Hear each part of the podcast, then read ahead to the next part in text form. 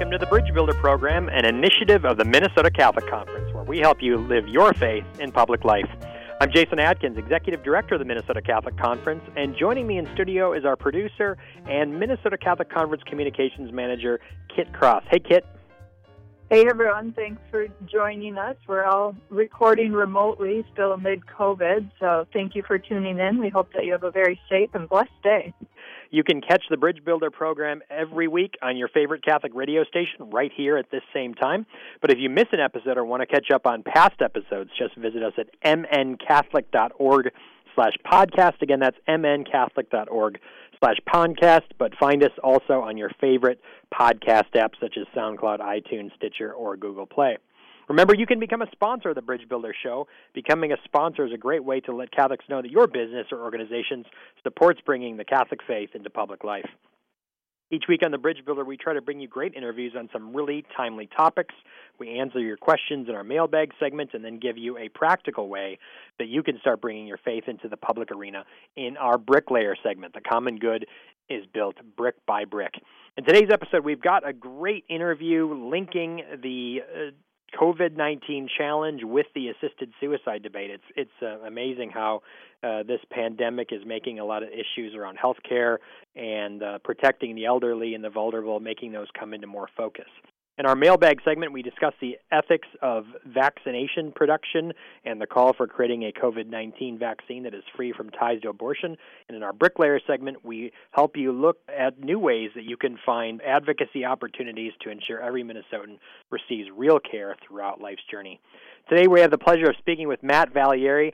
He's the executive director of the Patients' Rights Action Fund, and he'll tell us more about what that is and how it works to protect patients as well as fighting the legalization of assisted suicide.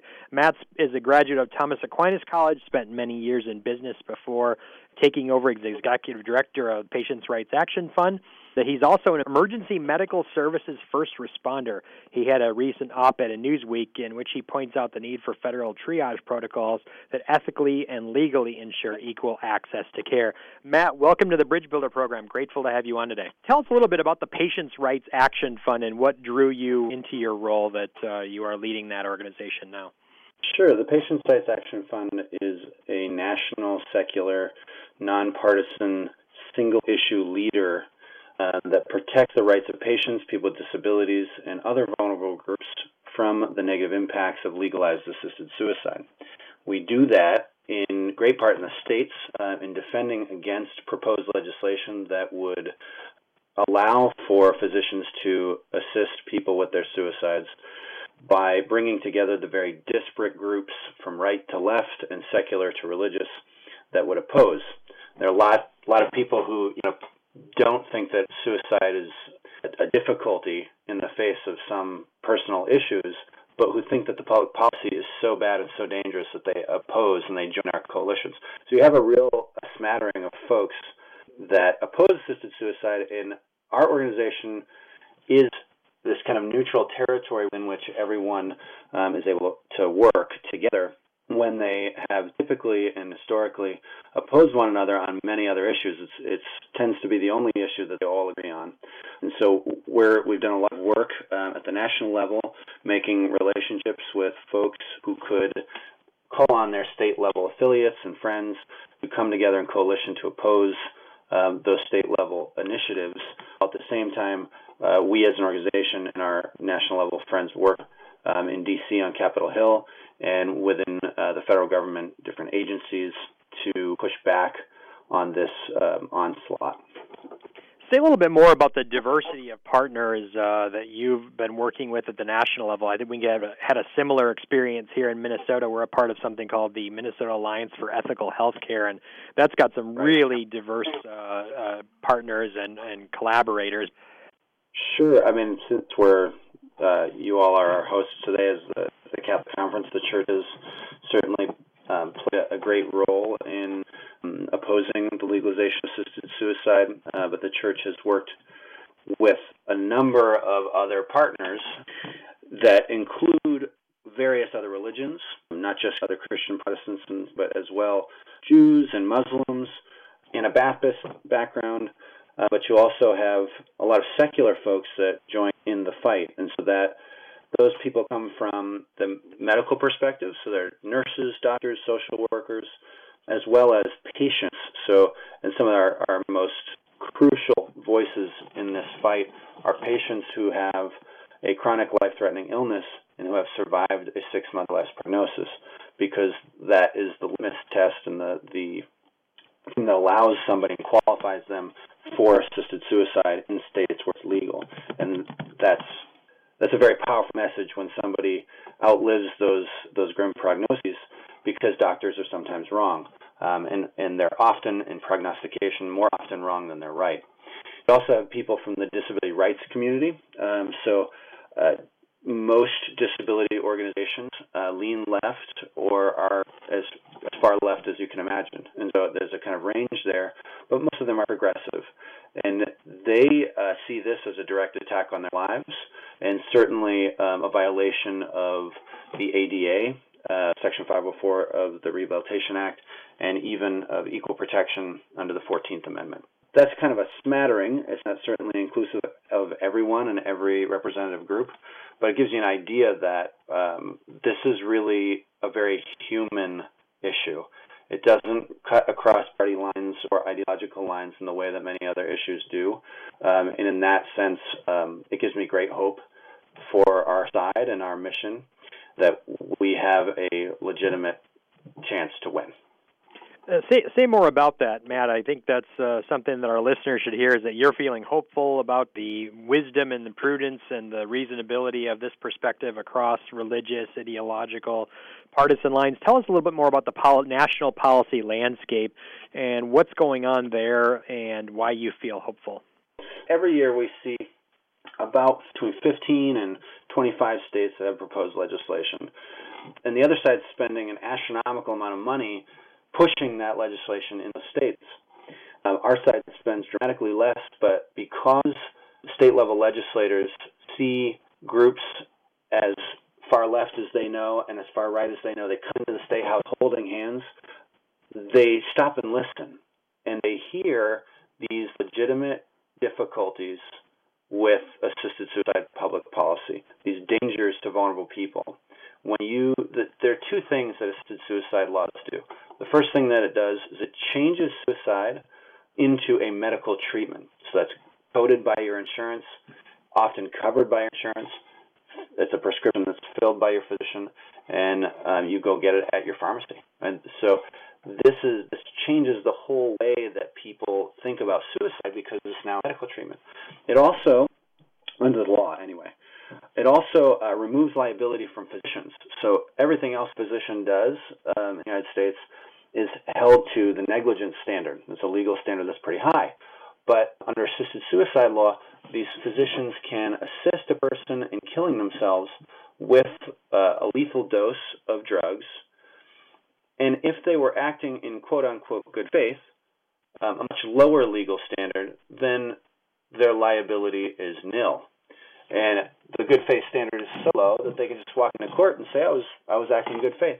And so no prosecutor would would go after them criminally, and it would be nearly impossible to win a wrongful death suit um, in civil court. And so these are these are the uh, the things that the assisted suicide laws do, and those those things come with so many problems from the undermining of our our fight against suicide in general and the message that it sends to our young people who are on the edge, uh, who are veterans, all the way through to, you know, when um, you're treating some people in one way where they get suicide help, and those people happen to be a protected class because all of the the diseases and conditions that qualify a person for assisted suicide also under federal law make them a person with a disability.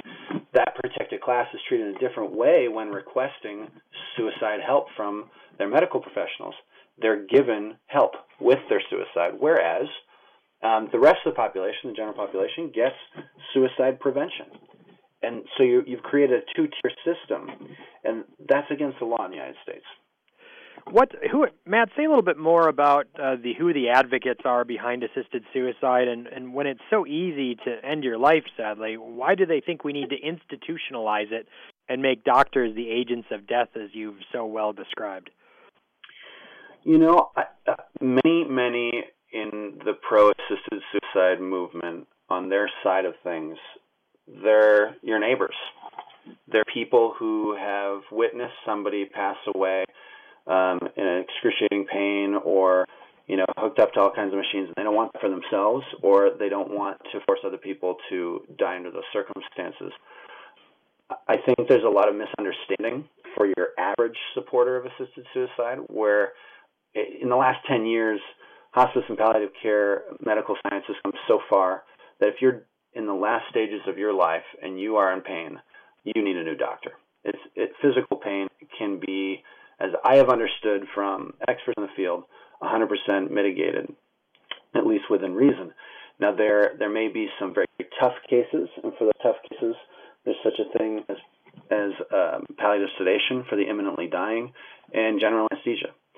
But all the top five reasons that people are asking for assisted suicide in those legal states are all um, disability concerns. Things like, I feel like I've lost my dignity. I can't, I, I feel or I'm afraid of not being able to do the things I used to enjoy. I feel like a burden on my family. These are resolvable issues, and this is not a place we need to go. Now, people at the core of, of their side, there are a lot of theories about it. They're very careful about their messaging, and so it's unclear um, exactly what their motivation is. They often will say, We would like to remove suffering at the end of life and give people more choices at the end of life. But since suffering can be managed through very through the top quality palliative care and hospice care, what we need to be working towards is greater access and more training for medical professionals in those fields. On the choice issue, when assisted suicide is legalized, in fact, have less choice. So even if you thought that that was okay um, for people to, to do that sort of thing, the, the issue here is that people who um, would like to receive care that their physician has suggested to them but that their insurance company is denying them coverage for when the ever cheap assisted suicide is always on the table. Now you have poverty or underinsuredness uh, becoming um, causes for people's terminal designation under assisted suicide law. So, under the statutes that are being proposed across the nation, it's not six months or less to live, period. It's six months or less to live with or without care that's that's an atypical clinical definition. The clinical definition would see a disease like uh, my dad has diabetes. They would see that as a perfectly treatable and non-terminal illness. Whereas under assisted suicide law, my dad would qualify. Why? Because he is within his right to reject any and all medical treatments. If he were to say, "I'm off my insulin," um, he would be terminal. Hmm. Um, he would have six months or less to live, and so he could get the drugs, and in fact, there are a small percentage of people every year who receive the lethal drugs in the legal states uh, who have diabetes, and this is this is insane, right? So uh, we have to we have to really review what what the choice question is here. In fact, if I'm being denied coverage for care for the treatment that I would like, and my physician's suggesting to me, um, but suicide's on the table, now you have people having less choices at the end of life. And if there were some small percentage of people who were, you know, well off and had great insurance and everything else, and they get that additional additional means to the thing that they already have access to, since suicide is not a criminal act in any of the 50 states, um, you're you're providing this additional means to just a very small sliver of people while taking away choices from a great number of people because of the inexpensive reality that it's just cheaper to, to help you kill yourself than it is to really treat you. Yeah, I think you've hit it right on the head, Matt. That when when care is expensive and killing is cheap, which choice are people going to be presented with by their insurance providers or even their doctors in some instances? Protecting the choice of some is going to endanger the choices of the rest of us. We're speaking with Matt Vallière. He is the executive director of the Patients' Rights Action Fund, a national leader combating the legalization of assisted suicide, bringing together diverse parties and actors in that fight. So we're thankful to uh, Patients' Rights Action Fund and their work, and for Matt being on the Bridge Builder today. Matt, you mentioned the slippery slope here, and I think we're seeing in Europe and Canada that that slope is very slippery indeed. We're seeing the dementia patients being euthanized now in Holland. The German Supreme Court has basically said that assisted suicide for almost any reason is legitimate. Why why have the experiences in Canada and Europe not been as instructive as perhaps they could be in, in the United States, or am I wrong about that? Um, I think that you you have in the United States um, a sense that we're a different kind of human being, um, and that oh, that'll never happen here, that kind of thing. The the difficulty that I've seen is that it's already happening here. Although it is technically against the law to help somebody kill themselves based solely on um, on mental illness or something like that, in, in unresolvable mental illness as it is in some of those other countries, um, you do have people like a Michael Freeland, for example.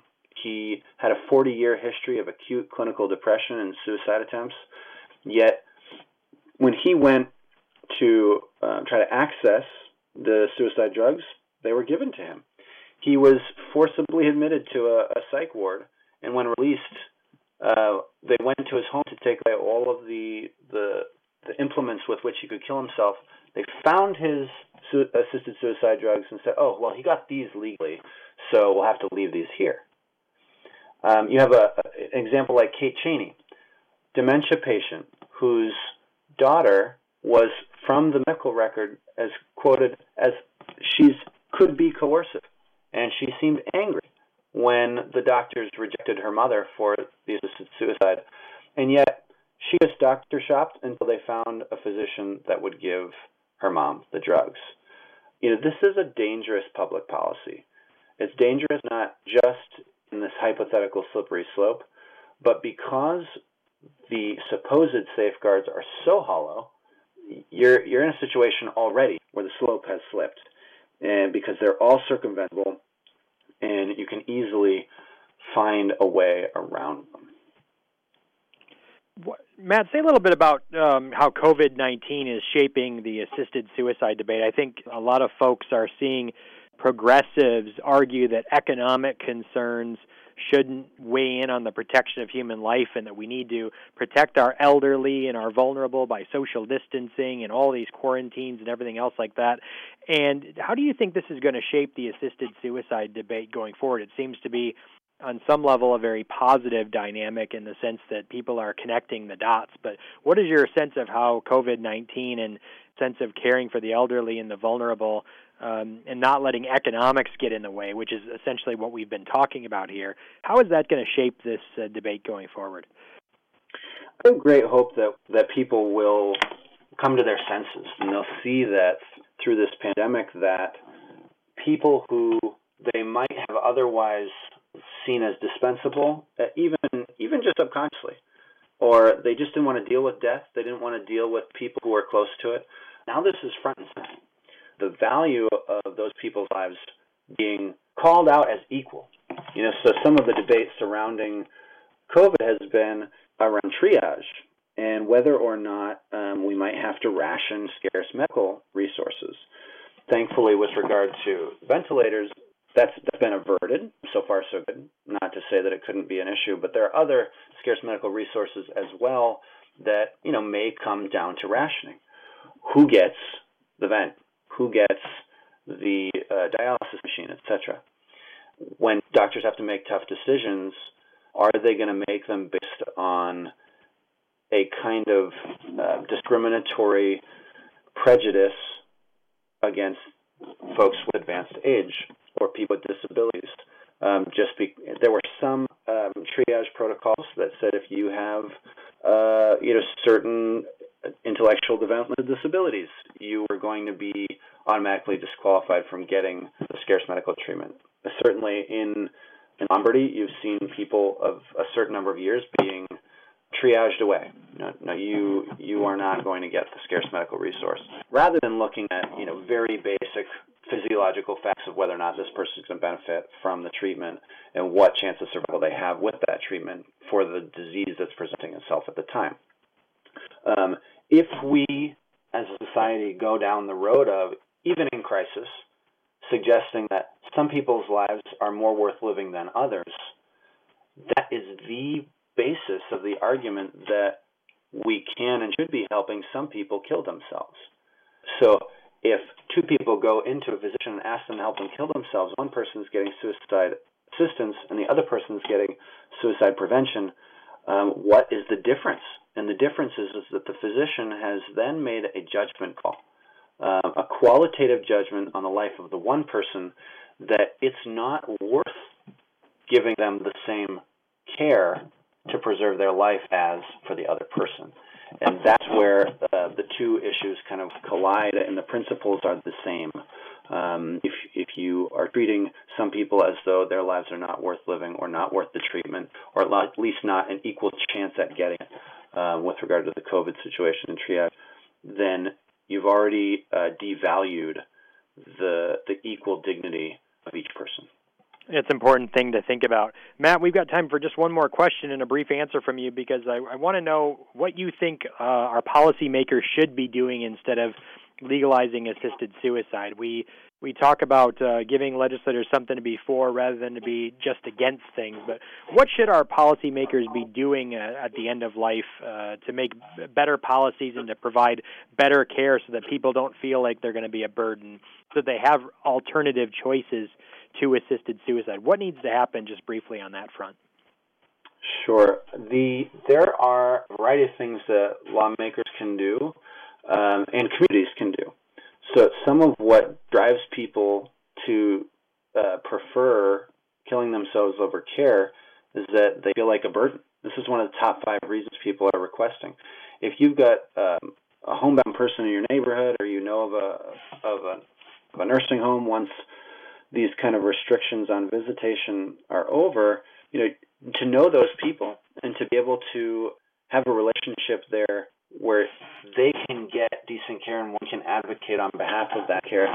But for the sake of lawmakers, you know, we have in medical schools, you know, you've got to take a certain number of hours of obstetrics. There are not that many doctors who actually deliver babies in the end, but there are not required hours of palliative care and of hospice care. Almost every doctor that deals with um, serious illness is going to have to, on some level, deal with palliative care. Uh, and to have, get better training, especially for palliative care for people with serious chronic life threatening illnesses. Palliative care and hospice care don't just deal with the physical pain, although that is a piece of it. And that is in the 25th percentile and the sixth reason why people are asking for assisted suicide. But you also have things like, you know, I feel like I've lost my dignity. I feel like I can't enjoy the things I used to. Um, these, or I've I've lost my ability to control my bodily functions. These are things that, through good home care, through good personal attentive care, um, through good even even social work and psychological care, these are things that can be resolved by giving people a sense of dignity, even when they are not fully in control and a, a sense of support and that their life is valuable and that, that, their community and their loved ones and their medical professionals value them. Um, those those aspects of palliative and hospice care are a big deal, and I think that we could do a lot more, both in policy and in our communities. And you know, for, for you and your constituency uh, with church, uh, you know, the church could certainly continue doing the very good work that it, it does and increase that work for people who are homebound, for the elderly, for the chronic life-threatening folks with chronic life-threatening illnesses and people with disabilities. These are things that are not being done as well as they could. I mean, I take a look at even my own state. I live in Massachusetts Hospice enrollment in Massachusetts is 50%. We're a little bit better than the nation, but not much. And that's 50% for people who are on for a week or less. It's only 25% that are on for more than a week. So if in one of the best states for hospice enrollment and, and utilization, you only have 25% of people really benefiting from this end of life um, care that really does attend to the reasons why people are killing themselves. We need to do a lot better job um, getting this gold standard of care for end of life to people and giving them the, the education, the opportunities to access it. Matt, we're grateful for your work at the Patients' Rights Action Fund, a leading organization fighting assisted suicide and bringing diverse groups uh, together to do so and defend the dignity of human life. Thank you for your work. You can find out more about uh, Patients' Rights Action Fund at patientsrightsaction.org. Matt Vallière, thanks for coming on the Bridge Builder program today. Thank you. Take care. And we'll be back in a moment with our mailbag segment.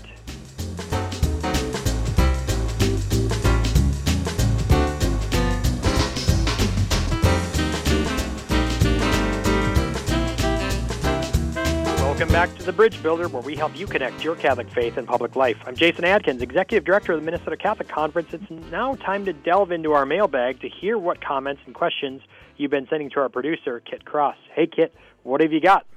So recently, we've received questions from members of our Catholic Advocacy Network. They've been voicing concern that a vaccine for COVID 19 could be produced unethically and specifically through the use of cells from aborted babies. Jason, can you explain a little bit about what the church teaches on the use and creation of vaccines and maybe what our listeners can help do to ensure an ethical vaccine for COVID 19 is created? Sure, basic principle, of course, is do no harm. That's the one of the most fundamental principles of ethics and the natural law. Using and exploiting the remains of children who've been killed through abortion is uh, certainly wrong. And there have been reports that companies and pharmaceutical companies are using existing stem cell lines that have been developed from aborted fetuses and are still permissible to use. There's a federal ban on uh, using material that from new stem cell lines from aborted fetuses, but there are old ones, and there's reports that those are being used in the creation of uh, vaccines. So, U.S. Conference of Catholic Bishops and the Church and other groups have asked the U.S. Department of Health and Human Services to ensure that vaccines are not created in unethical ways that exploit the aborted fetuses and are connected to abortion. There can be vaccines that are developed in ethical ways. Vaccines are, in fact, developed without using stem cells and, and cell lines from aborted fetuses. And so there's an action alert uh, that we've been sending out through the USCCB, helping people connect their views on that and letting federal policymakers in Washington know that that's wrong to do. People, of course, want answers. They want a solution and a vaccine to this COVID 19 pandemic, but we have to do so rightly uh, and do so in, in, a way that honors human life. If people want to send a message now, they can go to the uh, usccb.org and click on Take Action Now under the Issues and Actions tab to send a message on that issue. Great. Thanks, Jason. And before we go, we want to leave our listeners with practical ways that they can start building the bridge between faith and public life. There's an opportunity to take up the issue of assisted suicide and fight for better care at the end of life. You can join the Minnesota Alliance for Ethical Healthcare at ethicalcaremn.org and work on some of the issues that Matt Vallière was talking about earlier in the program and join your voice to a local group of diverse advocates who are fighting assisted suicide uh, here in Minnesota. The Alliance, again, is a diverse coalition of doctors, nurses, and advocates for persons with disabilities, medical ethicists, elder care workers, and faith based organizations. And individuals can become partner of the Alliance and join the Minnesota Catholic Conference in doing so. To learn more about the issue of assisted suicide here in Minnesota and to be able to take action and join your voice to others, go to ethicalcaremn.org. Again, ethicalcaremn.org and click on the Action tab. That's all the time for we have for today on the Bridge Builder program. But listeners, you can always be a part of our show by sending a message to show at mncatholic.org, show at mncatholic.org, or connecting with us on social media. And then tune in next week to find out if we include your question or comment. Remember to catch up on past episodes through our podcast app, and you can find that at both mncatholic.org slash podcast or go on SoundCloud, iTunes, Stitcher, or Google Play. Thanks again for tuning in today to The Bridge Builder. We'll be back again next week with another great guest. More of your comments and questions, a new way for you to build bridges between faith and public life. I'm Jason Adkins, and for Kit Cross, the Minnesota Catholic Conference, thanks for listening, and have a blessed day.